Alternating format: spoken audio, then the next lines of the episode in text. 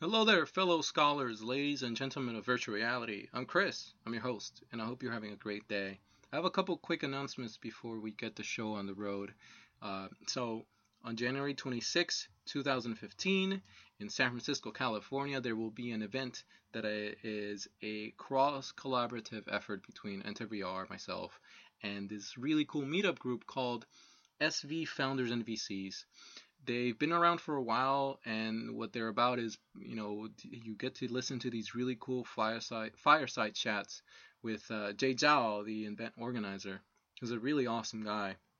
And you get to peek inside the minds of business leaders and investors, and you get to learn what makes them successful, how they get where they are, and you know all that good stuff.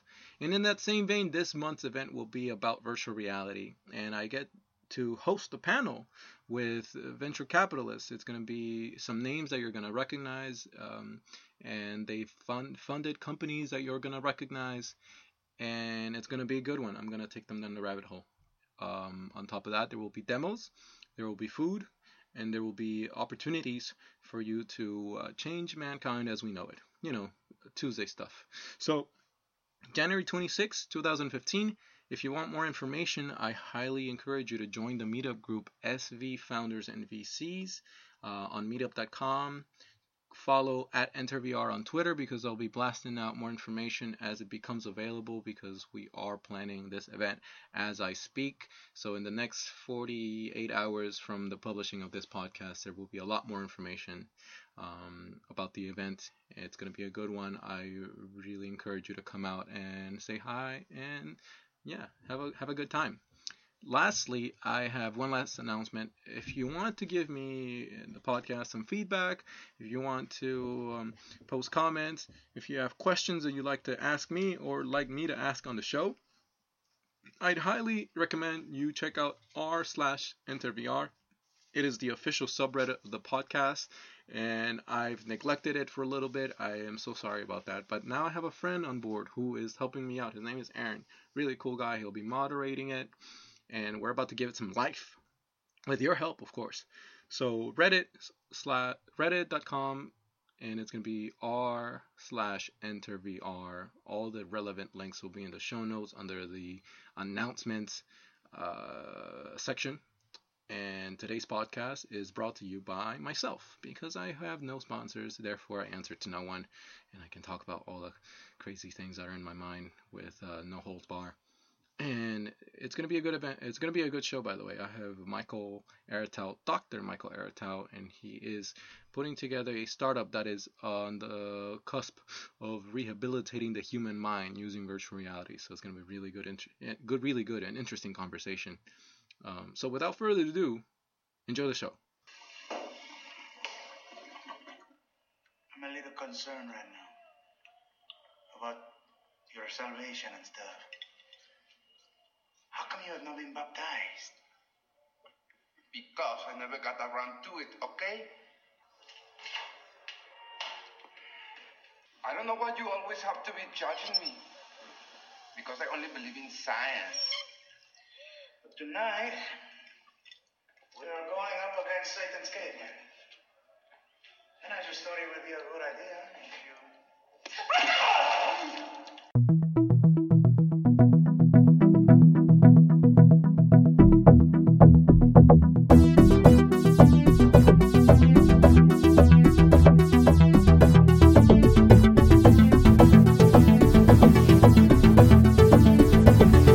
This is Enter VR, and I'm Chris Miranda, your host. And this is the podcast about all things virtual reality and sometimes a little more. Um, on today's show, I'm speaking with Michael Aratow. He is actually Dr. Michael Aratow. He is a uh, practicing physician, ER physician, and he's also on the board of the Web3D Consortium.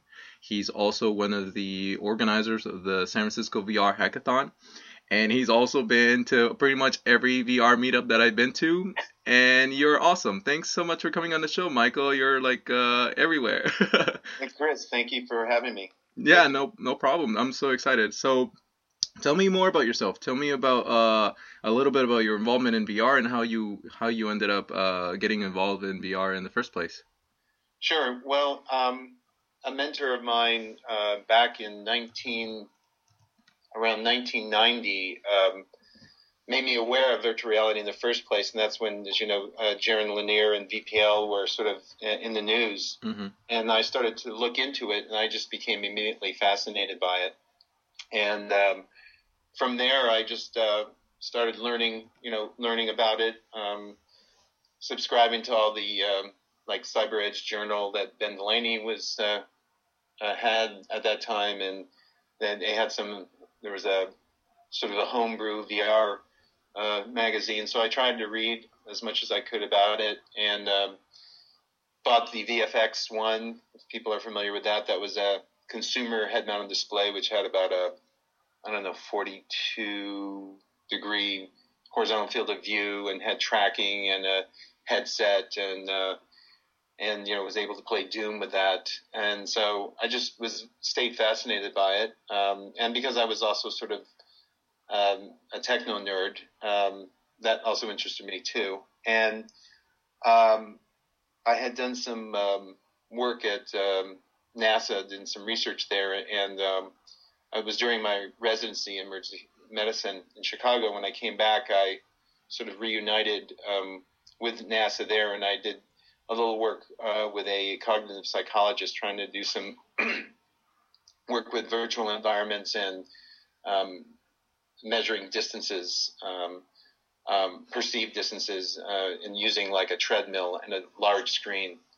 Uh, and just from there, just kept uh, track of, of, virtual reality. I, I um, wrote a patent. Uh, co- I was a co-inventor of a patent that deal, dealt with uh, 3D aviation displays because I was a, a pilot, uh, and also at that time became involved with the Web 3D consortium, and uh, have been active like that ever since. And then, you know, obviously the hype cycle went uh, through VR went through the hype cycle, and uh, it died and was sort of laying low until um, my friend told me about the Kickstarter for the Oculus, and um, I obviously jumped on that right away, and also realized that um, the work that we've been doing in the 3D consortium, um, especially as it related to getting a plugin-less 3D in a web browser, uh, really lent itself to bringing three uh, virtual reality actually to the masses, and that that the web could be a vehicle for that. And so that's what led uh, me to push the consortium to um, uh, co-host the or, or, to organize the uh, the uh, hackathon uh, with Damon uh, Hernandez, and um, that's sort of that's sort of the brief story of what brought me to where we are today. Awesome. You know, I'm, as I'm hearing you talk, um, all I can think about is like, oh my god, this guy was a pilot too, and he's a doctor, and like, are, are you on the board of the Illuminati and also a secret agent by any chance? Because like, what other jobs are you hiding? Because that's that's quite a life, my friend. that's awesome. Um, what was the purpose? Eh, going back to the NASA thing, like, what was the purpose of the of the of the project that you were, you were working on? What was that? You know, what was yeah. Yeah. So what it was specifically, and we never you know, we never got around to publishing anything because we were working it, but it was taking, uh, it was putting a large screen in front of a treadmill, and then, um, and then trying to, then showing uh, a um, some sort of target, and then having the person walk to the target, and um, trying to est- see if they can estimate the distance. And and what we were also doing was we were going to simulate um, microgravity by um, adding what's called a, lower body positive pressure system to the onto the treadmill, or actually encasing the treadmill in it. Essentially, what you do is you put a little bubble around your your body and the and the treadmill, and you and you pressurize it so that it sort of lifts you a little bit off the ground and sort of it, deloads you, and so um, then you feel like you're walking lighter, and then trying to see if you can estimate how you would walk there and get to the, the target. And um, so we were just it was it was a very basic cognitive science type of exercise, and you know, you know we were I was sort of working on it. It didn't really it was sort of me working on it with the PI, and so we didn't have much help. So um, and of course I was doing it part time because I was still I was a physician too, so I'm working in the ER. So I never we never we never got it to the point where we can get enough data to publish. Um, but that's sort of what it was about. And what was interesting is being able to use this uh, lower body positive pressure system, um, which I think has flown before. That's also a lower body negative pressure system. You can think of it in the opposite way and they use that. You can use that in space to actually load the body. So pulling a vacuum on your the lower part of your body, you know, onto some either a treadmill or you know, so that you can actually walk and feel like you're being loaded. You can do the opposite when you're in gravity and uh, unload yourself. And, and so that, that was what is sort of the interesting thing about that. And we, I had done work with this lower body positive or negative pressure device in the lab prior to when I started my residency, I, I did sort of two years full time at NASA as a, a research consultant. Uh, and I did do a lot of publishing there and sort of basic physiologic research based on, you know, fluid shifts that occur when, uh, and, and, and also how, what, what happens, uh, sort of the contraction of muscles, et cetera. Well, that is um, all of what you just said sounds extremely complex and interesting. Um, and yeah, I'm I'm going to move forward because we could spend that is a black hole we can walk into, and I'm I'm not gonna come back because I can go on Yeah. forever. I want to ask you more about um, you know, what aspects of virtual reality uh, fascinate you in particular. So what I, I really like about it is um, obviously not obviously, but uh, what I, what excites me about virtual reality, especially, is for sort of uh, enhancing cognition and enhancing sort of our cognitive abilities um, to be able to um, display big data um, metaphorically. Uh, for example, uh, like having, for example, you could represent, for example, networking data as a uh, as a city and uh, to being able to, and that way you can understand the networking data better. You can understand understand simultaneous uh, variables a lot more easily because our visual processing system has a you know the highest bandwidth of all our senses, and so the the, the, the sort of the allure and the excitement of being able to able to the ability to sort of convert a bunch of big data into a metaphorical virtual environment and to be able to understand that data better than we can since we're not machines and we can't, you know, we, then to be able to understand that data and and to get knowledge from that data or actionable intelligence. And that's really what excites me about it. And that's like the, when I did the patent in the 3D aviation, it sort of, it motivated me to do that because you know, when you, back then, which was 20 years ago, when you were a pilot, a lot of things were done in text. This is weather, things that were, that was actually visual was textual. Um, and, and there were multiple sources where you got multiple types of uh, weather reports and traffic, and, and of course there was also traffic to worry about.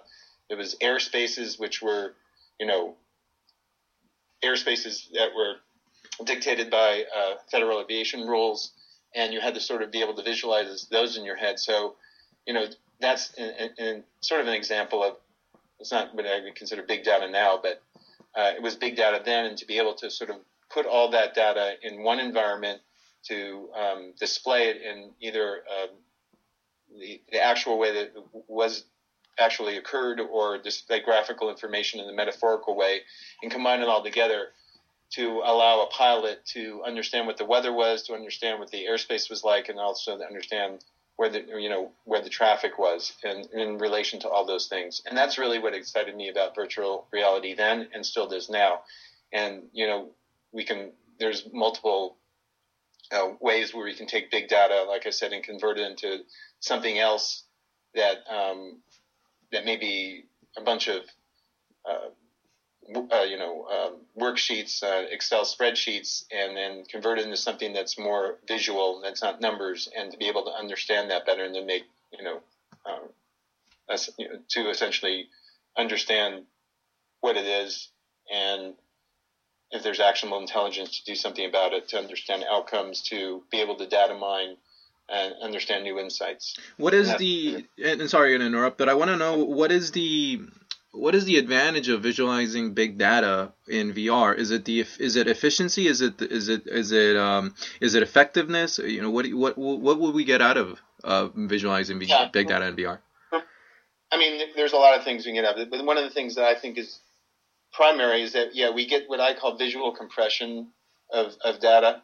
So you know I could take something that may be several rows on a spreadsheet and convert it into an object, and I can immediately un- immediately understand what those rows of the spreadsheet mean m- meant or mean by looking at that object rather than trying to decipher what those you know sort of work out in my mind what those rows of the spreadsheet or worksheet mean. Hmm. And so yeah, I mean, I gave you an example. The aviation example is one. I mean, it's just anything. If you could take, for example, medical data. Um, you know, when I work in the emergency room, for example, you know, I'm, I'm taking data sources from the lab, from the X-ray, from the patient's history. Um, you can imagine pulling those things all together, and maybe, you know, especially when you're looking at population health and and displaying those in different ways so that you can understand it better and, and get gather more insight. Now, for some data, you know, 2D is fine, and and that's also something that I've become pretty sensitive to. Is you know, we don't. There's always a tendency to throw everything into 3D. There's a, probably going to be a tendency to throw everything into a virtual environment, and but there's a time and place for everything. You know, um, for example, do you need a head mount display um, to do understand basic anatomy? Well, not necessarily so. For example, if I have a brain, for example, Mhm. and I want to look at this brain and understand the anatomy, I really just need to see it in 3D, but I don't need to be necessarily immersed inside the brain uh, to really understand it. Um, I could have a 3D model of the brain and I could spin it around. You know, I can have different surfaces disappear so that I could see the uh, you know in, inner portions of the brain, different regions. But you don't really need VR for that. Um, the only way that I guess if you really wanted to like get inside the brain and and see things from that perspective, um, that would be the only time where you would really need a head-mounted display and immersion. But you really can get most of the basic neuroanatomy just from having a 3D model that you can spin around, for example, on your screen. You know. Yeah, or or in augmented reality, but but I also want to touch something that you talked about earlier, and is the idea of enhancing cognition with VR. Yeah. Um, and perhaps you can follow me down this road because I'm I'm sort of uh, I want to see if this is feasible. And essentially, like what I've what I've seen and what I've read is that uh, we suck at multitasking like humans. Like we're not good at it. And it, and that's you know i guess it's uh, like sort of backed by the fact that we you know that texting while driving is worse than driving drunk or comparable to driving drunk. Um, and and so it, what you mean by enhancing cognition do you mean that if we immerse ourselves in because what we're doing right now is we're competing. My smartphone screen is competing with the real world, right? In terms of multitasking. And so, what if I just throw myself inside the smartphone and all I'm surrounded by is information, thereby sort of cutting down on the issue of multitasking? Is that how you envision our cognition will be enhanced, or do you see it a different way? Well, sort of that way. I, I, think what it is is, like I said, is um, actually sort of converting information into ways that we can digest it better. Mm-hmm. So if we take a bunch of rows and, and columns of numbers, which would take us a long time to pour over, uh, if it was just in numeric form, if we converted those columns of, and rows of numbers into something that was uh, more uh, visually uh, understanding, like a 3D object that had you know different uh, material characteristics, etc. We actually can process that better and faster than we could, you know, if they were just numbers, rows and columns of numbers. And so, if you look at it from that way, you can speed up your understanding of something that was just purely described in numbers uh, if you can convert it to some sort of metaphorical 3D shape, then you, it, then that sort of uh, leverages our visual pathways, which, as I said, are some of the highest pathways in the, you know broadband pathways for our senses, and we have a lot of you know brain dedicated to visual processing. Then we can understand it much more quickly. So that and that way you are cognitively enhancing Uh, yourself. So I want to know, and, and this is a very fundamental question. Like, what is cognition, and is it is it like a is it like a muscle that if you if you exercise it, it'll grow? I mean, how does it work? What it, where where is cognition? Yeah, I think that that's you know, I don't want to get myself in trouble uh, with all the cognitive scientists uh, in, in the audience. Uh, I mean, cognition is really just the uh, I'm, you know, it's it's hard to define. I mean, it, it, you can't just say it's the uh, uh, it's one. It's it's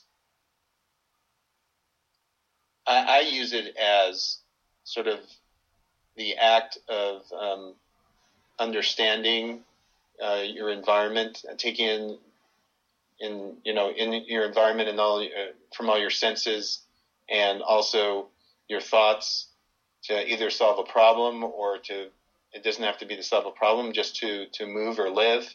Mm-hmm. Um, it's really sort of the act of thinking and the process. It's really like sort of the processing of the human brain, Mm-hmm. and it can be for a number of different purposes. Um, and so I looked at VR as like if we have a problem to solve, if we have data that we have to understand. I'm using it I'm, when I'm using, I'm talking about cognition. Then that's when I'm talking where, where VR can help. It Mhm. can also help, for example, in activities of daily living with rehabilitation. So, um, you know, if you're in a virtual environment, and there's a lot of literature uh, over the last couple of decades which supports this, that you know, using a virtual environment can actually uh, help not only with physical rehabilitation but also with cognitive rehabilitation, because when someone has a stroke, as you know, they don't have only problems necessarily moving their limbs, but they also can have problems thinking. And cognition is, you know, memory and retrieving, just retrieving things to remember, or just to be able to drive a car or to be able to walk, which is a combination combination of both cognitive and physical abilities. Mm. And so, cognition is sort of a general term for, you know, essentially processing things, uh, your brain process things, and um, so I, I think virtual reality in you know the previous example I gave was for using sort of your the processing when you're trying to solve a problem, when you're trying to look for patterns, uh, you know, um, you're trying to get some actionable intelligence uh, for a fixed purpose. But cognition is also just being able to, to live, to comb your hair, to, to walk, to to be able to negotiate uh, in a crowd, to be able to drive. You're using cognition that way, and virtual reality has already been proven that it can help in, in those aspects too. Cool. Let's go back to the realm of practicality, and I'd like to know more about you as a, a practicing physician in an ER environment. Like that must be that must be crazy. I couldn't even imagine your your your life. But you know, I wonder if you, like me, I'm I have I see the world through VR colored glasses, and I wonder if you if you go to your your your place of work and do you do you see places where the services uh, the current paradigm services slash equipment slash you know whatever it is do you see places where er can er can be improved by vr ER can be improved by VR. That's very catchy, Chris. So, um, yeah, actually, I mean, if you look at the literature too, uh, I think there's um, one one thing that we see a lot of in the emergency room. That one of the primary reasons that people come is because they're in pain. Mhm. And um, also, if you look at the literature, and this is also going back probably almost 20 years uh, with Hunter Hoffman at the HIT Lab in Seattle. Um, they were the first to use virtual reality uh, for a pain distraction. Yeah. And they, they they started off with I think I believe pediatric burn patients, but since then they've uh, branched out and they're using it in other types of patients. But I could see where um, you know in and in cases where people are in pain, and especially they may be in what I call acute pain or you know sudden pain, not that they're in pain all the time, um, or they have to have go through a painful procedure. That you could use something like virtual reality to distract them and, and thereby um, lower their discomfort. And I, I see that as uh, definitely um, a possibility uh, and a possible use of virtual reality in the ER. It also can be used, I think, in, in and I think there's been some writing. I'm not sure in, in chronic pain too, where virtual reality can use to help uh, people who have uh, you know chronic conditions uh, that cause pain, mm-hmm. just to sort of distract them. Yeah. So that's one. That's one direct uh, application I can see uh, with ER and VR. Cool. Um, any anywhere else that you probably I, I that the pain treatment aspect of VR is is very promising. I've, sp- I've spoken to Howard Rose. He's done Attack of the S Mutants and um, uh, he founder of, of Firsthand, and he's uh, he he had this. He's done work with pain treatment and uh, soldiers coming back from war with burn wounds and yeah, mm-hmm. and he was using HMDs and yeah, it's very. I think it's. I think why is that taking so long to take hold? I mean, it's a non-invasive. Um, it's non-invasive. It involves no drugs, and it's it should be cheaper. Like I mean, why do you think that's um, you know is, is is slow to catch up? Yeah, so I think n- number one reason, and, and, which is now being this barrier is being destroyed, is uh, there was a cost issue. Mm-hmm. I mean, when th- this research was first done, you know, the headsets were five to ten thousand dollars, right, for a decent one. Mm-hmm. Um, and um, so now that um, that's that's number one. Number two, um, content creation was difficult, um, and now, of course, with uh, you know certain platforms like Unity, and then or you know using X3D, X3DOM as a delivery mechanism, um, you can do things a lot more easily and cheaply. So I think there's there was a cost barrier, you know, availability of hardware, and so that that's being destroyed now. And I think you're going to see a lot of um, applications pop up there. The other the other thing I guess you got to think about is um, uh, you have to think about how are you're going to sanitize the uh, if you're going to use a head mount. You know how is that going to be sanitized so that uh, you don't pass on you know any anything from one patient to another. Mm-hmm. Uh, and I think I saw someone who was uh, you know starting to market something so that you can use a you know a headset sort of in a public you know uh, environment. But that that's I think is a concern. Mm-hmm. Um, and then finally, um, it takes a another thing it does is it takes some time to get some really good um, clinical studies to show efficacy.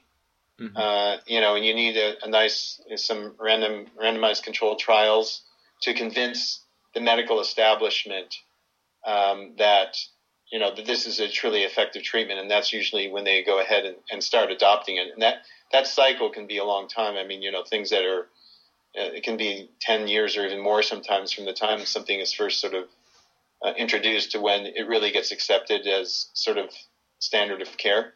Mm. And so, you know, now that um, VR is becoming more accessible. Um, and building on what Hunter Hoffman did, for example, for VR and pain, you know, I think that you you know you'll hopefully see some more studies like this, and that will eventually have some randomized controlled trials, and then then it'll be accepted by uh, the medical profession.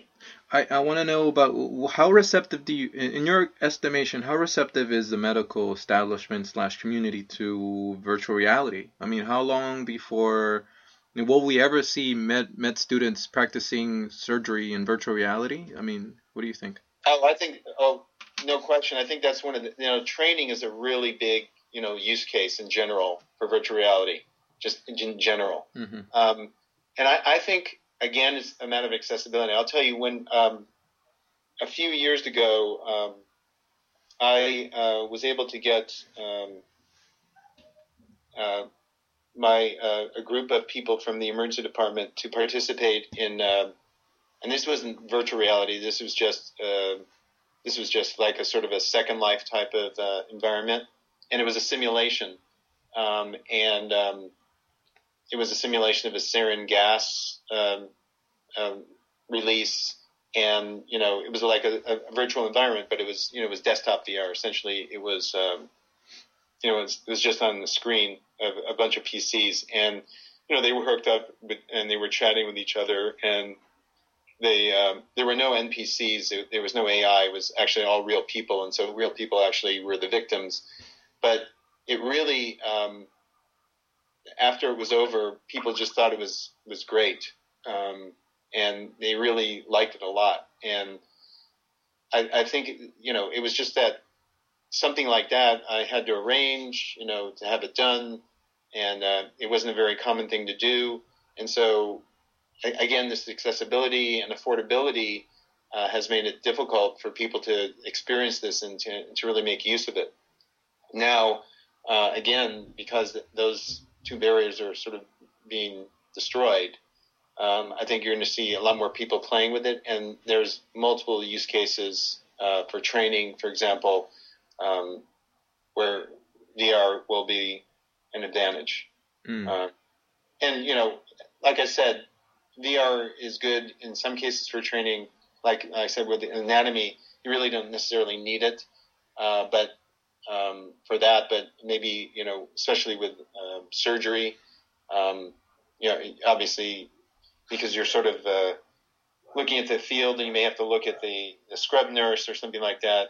Um, that may re- maybe be more advantageous to have an immersive uh, environment, so you really sort of duplicate what you're going to be doing in real life. Yeah. Um, I want to ask. So this is a, a, bit of a random question, um, but I want to get your thought on it because sure. there was this. Um, there's this there's this doctor I, I don't know where the article came from but he published uh, some research that showed that smartphones are screwing up our posture that that now our necks are like um, are, are, are increasingly getting like deformed because we're constantly looking down and so yeah and so i wonder like i mean that is a pain point in the market like that is that is something that could be solved and people won't stop consuming information. So the question is, how do you make uh, the consumption of information as as painless and as non-consequential as possible? And I wonder if the HMD is the way to go. Is is do you think that the HMD is the is the way to go for is is going to come after the smartphone in terms of how we consume VR, like how we consume information, just because of you know because what comes after the smartphone and you know and is it the best way to consume information? I don't know. What do you what do you think?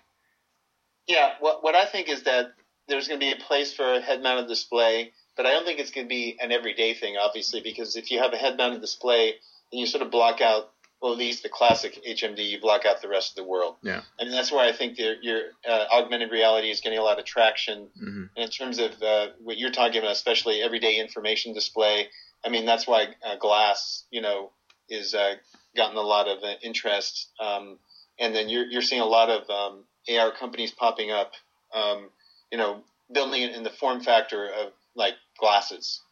And I really think that's sort of the next generation of uh, an information consumption device because you still have um, full visual uh, contact with your environment, but then it's overlaid you know, with the information that you need. So, and, and I think the HMD is for more of a, I mean, the classic HMD is for more of a, uh, an experience where you sort of want to block out the, the, your current world and be fully immersed in, you know, another world. I want to know, you know, because so I, I mentioned the uh, the the negative aspects of using a smartphone all the time. But I want to I, like to see if I can get your your your opinion, your your thoughts on the potential consequences of a long term use of VR event. Like you know, what do you think it'll be? Is, is it are people gonna have neck strain, eye strain, brain strain? What do you think? Yeah, that's well, you know, a lot of work, again, having to sort of stand on the shoulders of a lot of um, foundational work that's been done. And maybe, uh, you know, for over the last 20 years, a lot of people have been looking at this. And even though they had um, more expensive head mounted displays, they did have a head mounted displays, and they were doing a lot of foundational work on things like this. And as you know, I mean, if you look at, you know, why uh, what Oculus, for example, is focusing on, they they understand that this the whole thing with you know simulator sickness um, is the you know the disagreement between you know when you move and when you see your movement in the environment, and they've sort of understood that latency is a real key thing. So um, I think that for the you know they're getting to the point where this latency issue, uh, and especially with the hardware, the, the, you know the hardware strength and it's it's making that point sort of moot right now. But there's there's other issues that still have to be taken into consideration. For example, you were talking about neck strain. Well, you know, how light can we make HMDs? I mean, I think that long term use with some of these HMDs, if they're not light enough, yeah, it could cause neck strain. And then uh, in terms of the eye strain, um, there is, um, and I, I, don't, I don't understand this fully or know about it fully, but um, there is a um, sort of a, a disconnect that you have when you use an HMD because you're sort of focusing your eyes on a fixed focal plane, which is the, the distance you know between your eyes and where you know you're focusing, and you're focusing it on the um, you're essentially focusing on the screen. Mm-hmm. But in, in, real life, um, when you look at something, uh, you focus. It could be close, it could be far, mm-hmm. and so your eyes move. You know, when things are close, they move uh, towards the center, right? And then when you look farther away, they move apart. Mm-hmm. Uh, and that's um, and that could be and that that that type of movement and and what that does that that causes a, in the head-mounted display, or if you're looking at a fixed screen, that that is decoupled. And so there was there was a lot of work done in looking at how that can cause some some problems so that when you have been in head mounted display for a long period of time um, and you take it off, that you have a, some trouble sort of uh, focusing on things again. And um, so I know that, you know, when I talk to a lot of people, you know, and, and even myself, when you, you know, you do work in the, you do the virtual reality uh, in um, games or you're just in a virtual environment, people don't tend to spend more than 30 or 40 minutes in it before they need to take it off. Um, and uh, although there are some people uh, like Cymatic Bruce who will spend, you know, hours in it uh, playing Elite Dangerous um, and without, without any seeming problems. But I think he's more of the uh, exception than the rule. yeah. Um, and so I, I, think those issues still have to be dealt with. Um, I know. I, I think at one of the SVVR meetups, uh, there was someone displaying some type of uh, device that was able to uh, sort of get over this decoupling of your convergence of your eyes with your accommodation, which is the focusing. But that's something that's an issue, like which you're saying, sort of in general eye strain, which I still think may be not solved completely yet. Let's stay on this for a little longer because I, I want to follow up with something I, I read. Um, so so it's essentially and that what you just said relates hundred percent with this um, with this article, but again, it's that I that I read that I got forwarded to me about how that the region in the brain where we process spacing um, and I, I'm, I'm threading on very thin ice, by the way. And I will preface the next things that I'm about to say by saying I know nothing. I'm an ignorant man. Um, so so but but I'm gonna continue forward. Uh, by saying that the hippocampus, from what I read, is a place in the brain where people, where we humans, you know, distinct like spacing and because and so and so the the question that arises from long-term use of VR is are we physio- are we changing the hippocampus physiologically by you know long-term periods? And is the brain plastic enough to come back? It sort of reminds me of the astronaut experiment where they made, where they gave them like these glasses that inverted the world and after 2 weeks they adjusted like their brain actually like uh, adjusted to it and then they took off the glasses and they were seeing upside down and you know the brain adjusted again. I, would like to get your thoughts on this. Like is are, are, is it too early to start you know discussing you know what areas of the brain are being impacted and what those impacts should be and how to minimize them? What do you think? Yeah, I mean, it's funny. That was that was the that was the citation that I was going to use too you're exactly right. Um, I mean, I'm not a neurologist. Uh, you know, like I said, my specialty is emergency medicine, and so I don't, I can't tell you where all these things are processed, et cetera. But I do know that there, yeah, you're right. The brain, the brain is plastic, and that that that study that you talked about, although I, I haven't read it, but I, you know, read summaries about it. You know, the people were, you know, they wore those prism glasses for weeks, and and they essentially eventually accommodated to it. So they, essentially turned everything upside down, I believe, and they were able to accommodate very easily. Um, um, over a period of time. And then after they took them off, they were able to accommodate back. And so the brain is very plastic. And, and that's why we can have rehabilitation where people have, have a stroke, um, we can rehabilitate them to help them rewire their brain and establish new pathways so they can move their limb again, or they can uh, start thinking and they, their memory can improve, or they can uh, speak better, um, so the brain is very plastic, and um, you know it, there may be things that happen in a virtual environment that can cause some changes. Although I think that unless you were in a virtual environment for, you know, like the Prism experiment for you know essentially 24/7 for long periods of time, um, then um, there could be some changes. But then again, those changes could uh, be reverted when you're back in the normal environment. And when you know assuming that people are going to be in virtual environments for, you know, now it's, I would say it's in the scale of minutes and eventually probably will go to the scale of hours. There may be some changes, um, but, but those changes not, are not, I don't think would necessarily be permanent, but, and just like in the old days, I think there's some caution given to people who are in those, um, those you know, using virtual reality that there should be a period where you have a chance to readjust. Mm-hmm. Just sort of like, uh, and, and I don't know, it may be the case that we need to do that. Uh, it may be sort of like when you take a drink, uh, you know, you got to wait an hour before you drive, so you're, you're legal. Um, it may be, if you're going to be using virtual reality for a certain period of time, it may cause, depending on, it's also the virtual environment and what it does and how it's, um, you know, how it's um, made, because it actually may not exactly mimic what the real world is, it, they may require you to, it may be recommended that you sort of, you know, wait a certain period of time before you do work heavy machinery yeah. or drive or something like that. Yeah. So, I mean, uh, that's a good point. I, I think there are some changes, and I, I, I don't, can't recall. I think there's some, um, I mean, there are there are definitely changes that occur w- uh, using uh, virtual environments with training um, that can be um, beneficial that can help you in the real world.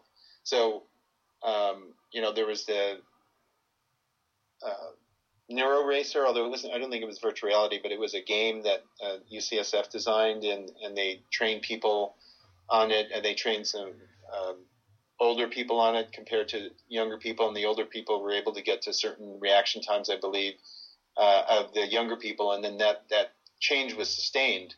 Um, and that's a beneficial change. And I, I, think you'll see that, you know, virtual reality can do some beneficial effects, and especially if you design the environment to create beneficial effects that can help you in the real world, that are supported in the real world, that are for the real world, then those changes can be sustainable. Yeah, I and staying on that for a little longer, like how VR and, and in general, like um, from what I've been seeing and reading, uh, gaming itself has gaming with the controller or mouse and keyboard in the last few years have have sort of changed how our brains work. Uh, from what I've read, you know, people who game, play a lot of video games, have a better uh, response time. I gotta say, in terms of reflex, they have they have better spatial awareness. Um, and so, in that same vein, you know, like, what do you think that the the benefits of using VR will outweigh the the potential consequences? Yeah, I mean, I, mean, I think that the the potential, first of all, the potential consequences I think are going to be uh, hopefully will be eventually solved mm-hmm. for the most part, and and and obviously uh, just like games have shown, and they sort of sort of uh, set the the path.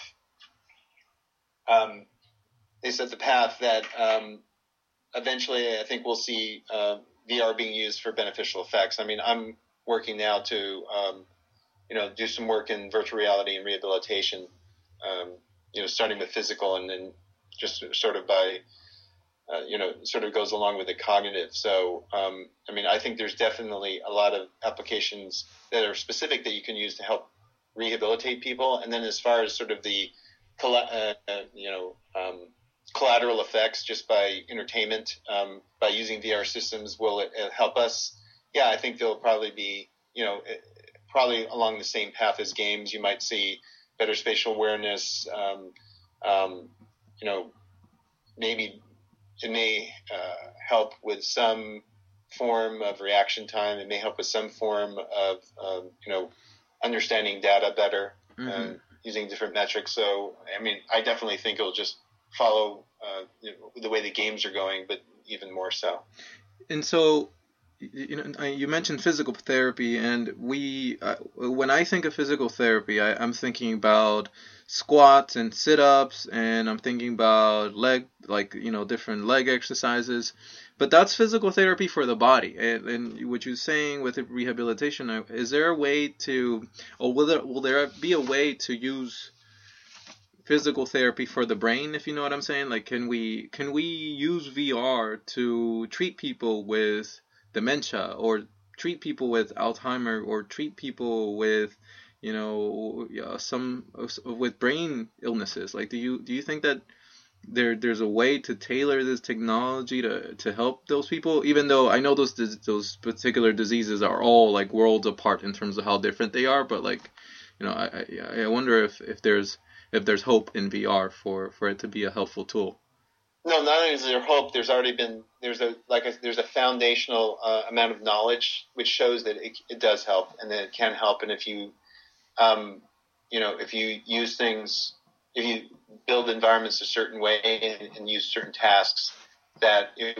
will actually help with. I think what you were talking about is the cognitive portion, is sort of the thinking, the processing portion of the brain, mm-hmm. as opposed to actual motor or movement control. It can help both. There's the there was actually just recently a textbook um, published this year that went and did a review of all the physical rehabilitation uh, research that's been done in virtual reality. Um, and then I think that's part of a series, and the next one is going to be on the cognitive or the thinking part, which is what you're talking about now. But there is a lot of research that already has been done in that. Uh, people have tried it; it does work. And now, uh, with VR becoming again accessible and much cheaper, you're going to actually see it being um, you know, distributed and throughout the, you know, I, I think it's going to become part of the armamentarium of physical therapists and, and also for, you know, it'll be like, you know, um, Lumosity on steroids, right? Mm. So Lumosity is sort of a popular tool that's currently being, um, you know, they're gathering data on to see if it really does have uh, benefits for your cognitive abilities. And um, I think you're going to see, uh, you know, virtual reality programs like that to help people with cognitive deficits too, like you said, dementia, uh, Alzheimer's, etc. Yeah, and it's already been shown that it, it, can do that because the brain is plastic, and if you, you know, stimulate the brain with the right type of, of virtual environment, you'll actually stimulate the brain to rewire itself for the tasks that you're you're targeting. Yeah, um, I'm I'm extremely fascinated with that, and I and I I'm hopeful too that I think it's gonna be huge. So I want to take a, a sharp left turn and ask you about, you know, how long do you think it'll be before you you start seeing patients at your emergency room with Oculus Rift stuck in their rectums? like I said, um, it takes a long time for the medical establishment to um, to adopt things, and you know, judging from how long other things have taken. I mean, to, to make it sort of an everyday thing, I, th- I think it's going to take probably around the decade. Yeah, it could be it could be sooner uh, because you know you see all these the, the sort of the, the, the, technological cycles of things are becoming much more quicker. Um, but uh, and I think also um, it may be a little quicker only because of the way that medicine is changing here in, in the states here in terms of reimbursement as as we're moving from a system that pays for uh, volume or pays for services to a system that pays for quality and pays for clinical outcomes. Mm-hmm. Um, that may actually shorten the, uh, the cycle for technologies like this because people uh, or organizations will just use whatever they can that shows that it can uh, help them save money and also help them uh, patients be happier and help patients be healthier. Yeah, and so so that the, the incentives uh, are changing and the way reimbursement is changing that may actually uh, make that cycle a little quicker. And so it's, it's sort of the where, where I want want to take the question is like how you know, as an ER doctor, like I wonder if you're thinking, if you're prepping yourself in, inside your head for the for the worst case scenarios of what people will do to each other or themselves while wearing an HMD. And and like I also say this because like it's important for designers who design these products to make them as safe as possible. And right. it's a, I think it's a reason why Oculus keeps saying that the Oculus Rift is a sitting experience, and you know, um, and, and so like, do you what what do you think are are the the potential ways people could get physically hurt, like coming. That's why I said like, oh, they'll have uh, you know rifts inside their rectums because people put stuff inside their butts all the time, from what I read on Reddit. But like, I don't know that. You you must know more. Um, so yeah, what do you think? What do you think? Like, is there is there is there what are the potential ways that people can get hurt? Like, you know, obviously tripping and falling. Um, could the HMD break and like puncture a hole through your forehead like like, like well you know I, I, guess anything is possible you know i guess i misunderstood your question i'm sorry when you were i missed that thing where you were saying when were people going to come in with rifts, rifts in their rectums uh, i thought you just meant are using rifts in in, in general but oh, no. so um but I mean, obviously, there are ways that people. I mean, if there's a way you can get hurt with something, uh, you know, I'm sure there'll be a case report of that happening. I'm sure that you know if you fall in a certain way from a, a big enough height, and the, an HMD breaks, you know it's gonna just like anything on your head, it's gonna it may puncture your head. Now, depending on the material that it's made of, you know it may not have the ability to do that. Um, you know, you know, Oculus says that the Rift is a sitting experience, but if you talk to Omni, they're going to say, you know, the uh, virtual uh, reality is a walking experience. Mm-hmm. So um, you know, it depends on what they're using too. Um, but I'm sure that you know, just like with uh, people who, uh, you know, when the Wii came out and had the Wiimotes and people were smashing their their uh, their TVs accidentally or hitting people with the Wiimotes because they didn't realize uh, where they were moving their arms or letting them go instead of into the TV into someone else. Mm-hmm. I mean, you're going to see things like that happening.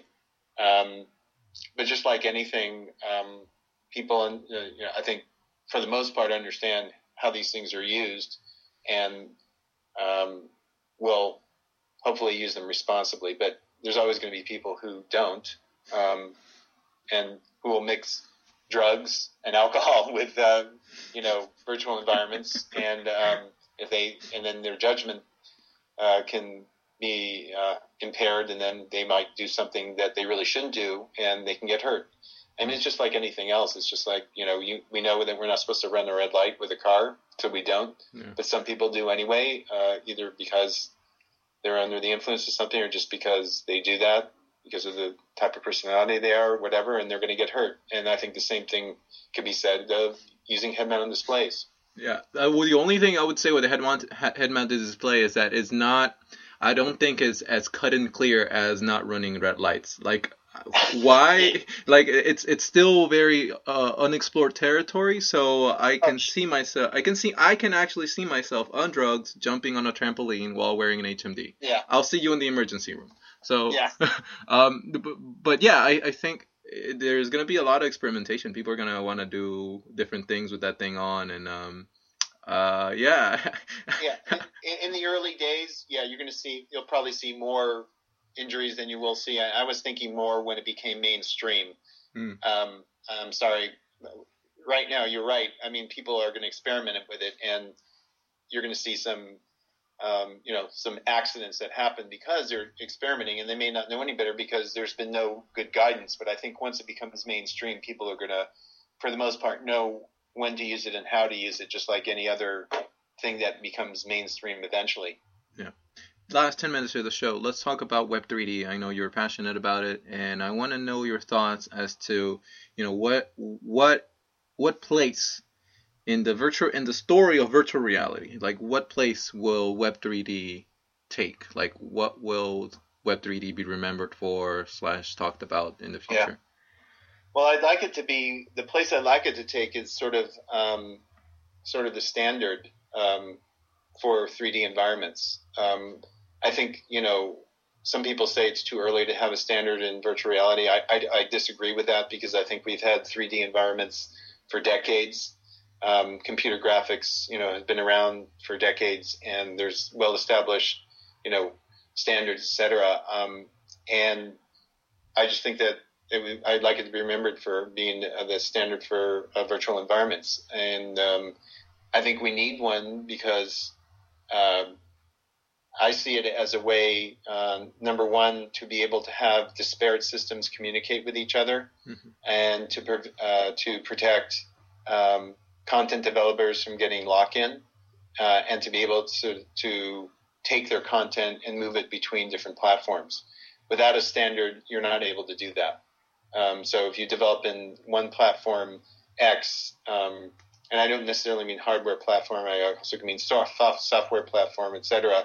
You want to be able to move it around, and or you may want to try a different tool on it, etc. And so I think it's important that a standard is there for that, and that the standard is not a de facto standard uh, because one uh, company has total control of it, but it's a it's a community standard, and it's one that's open and that's royalty free, and that goes through uh, a standardization process so that it's well documented, uh, and that you know so that the standard is something that can be implemented, uh, and that because of well a good documentation, and that good, that good documentation comes from the recognition that you know to have a standard that is viable, you have to you know to be able to write to it, and you, you can expect uh, different products to be able to support a standard unless there's good documentation. So that's yeah. sort of the bottom line here. And I see the implement the latest implementation of X3D within the web browser, uh, taking advantage of WebGL. Um, and essentially making the browser the delivery platform of uh, virtual reality. I think that's really the ultimate distribution platform uh, for this type of content. I, I think the browser is um, I, I think the browser is a portal to the metaverse, but but I think I think that it has a ways to go and it has uh, formidable challenges because if I am a big name company that I shall not name here, um, if I'm Facebook, anyways, uh, like if it, how the fuck am I gonna sell users data? Like how? And I say this because in in a sense I'm like joking, but it's kind of true. Like you do you how do you con do you have to convince those companies to come on board, the big companies to come on board for Web3D to be the thing that you want it to be, or can it be done? Can it be done organically in today's world? Like, you know, what do you think? Well, I mean, I think big companies in general, if you look at them, their business model is usually to have a lock-in, to lock their customers in and the way part of the way to do that is to have a proprietary format mm-hmm. um, that you can't move between different tools that could be your competitors' tools, for example. So I, you know, it's not always the big companies that want to you know jump on this at the very beginning. So I think it always starts organically like that, and when you get a groundswell of developers and people who sort of demand this because they're use, they, they want to use this here, they want to use that there, they want to use this tool here, they want to use that tool there then it sort of convinces them, their essentially their customer base, that they have to sort of go along. So they, they usually are the ones that come along um, sort of, uh, you know, begrudgingly at the end. Um, now, as far as selling data, I, I mean, people sell data within a browser all the time. You know, mm-hmm. I mean, I log into things I have to pay to subscribe. Um, so I, I, all the, I mean, there's plenty, any type of, you know, data, uh, exchange and and t- financial transactions, etc. Everything can be accomplished within the browser. It already is. Um, so I don't see that as any problem at all, um, to be honest. Yeah, oh, cool. Um, yeah, I just want to get out of the way. And coming down to a close, just more on the philosophical side, what do you think virtual reality will mean for us and this place in history that we're in? That's a big. yeah. I do that. I do that. I ask. I... Yeah, you do that. Yeah. Um, well, I mean, I think that it's going to definitely be. I think it's a, it's going to be a, a major uh, place in history as a as a new communication mechanism. Um, um, somewhat as like the uh, cell phone was, um, although even more so because it's more immersive. And so, you know, with each new sort of communication mechanism when we get, we started off with what the started off with uh, cave paintings, mm-hmm. and um, you know, then we went to uh, write, written uh, document, written documents, and then we went to you know the telephone and television and um, you know computers, the internet, cell phones. I mean, it's sort of. I think it's going to take its place as one of those major communication modes, um, and with it, it's going to bring its own set of, of uh, you know accomplishments and advancements for, um, like I said, our cognition and for you know our health, uh, and just like the other ones made gigantic strides and changed society, I think this will too. Yeah, um, that well said, and I'm going to leave it at that. Uh, that was that. It has been a blast talking to you. Uh, I know you have uh, things to do and lives to save. How can people uh, stay in touch? How can people follow what you're doing? Um, and and all that good stuff. Where can people find more information on you if if they, if you like that? I don't know if you do. I'm assuming. Yeah, yeah, I'm, yeah. I mean, uh, I mean, I don't. I do have a, a Twitter handle. It's 3D Aviator. Cool. Um, and they can I guess get in contact with me through there. And then, um, you know, I'm on.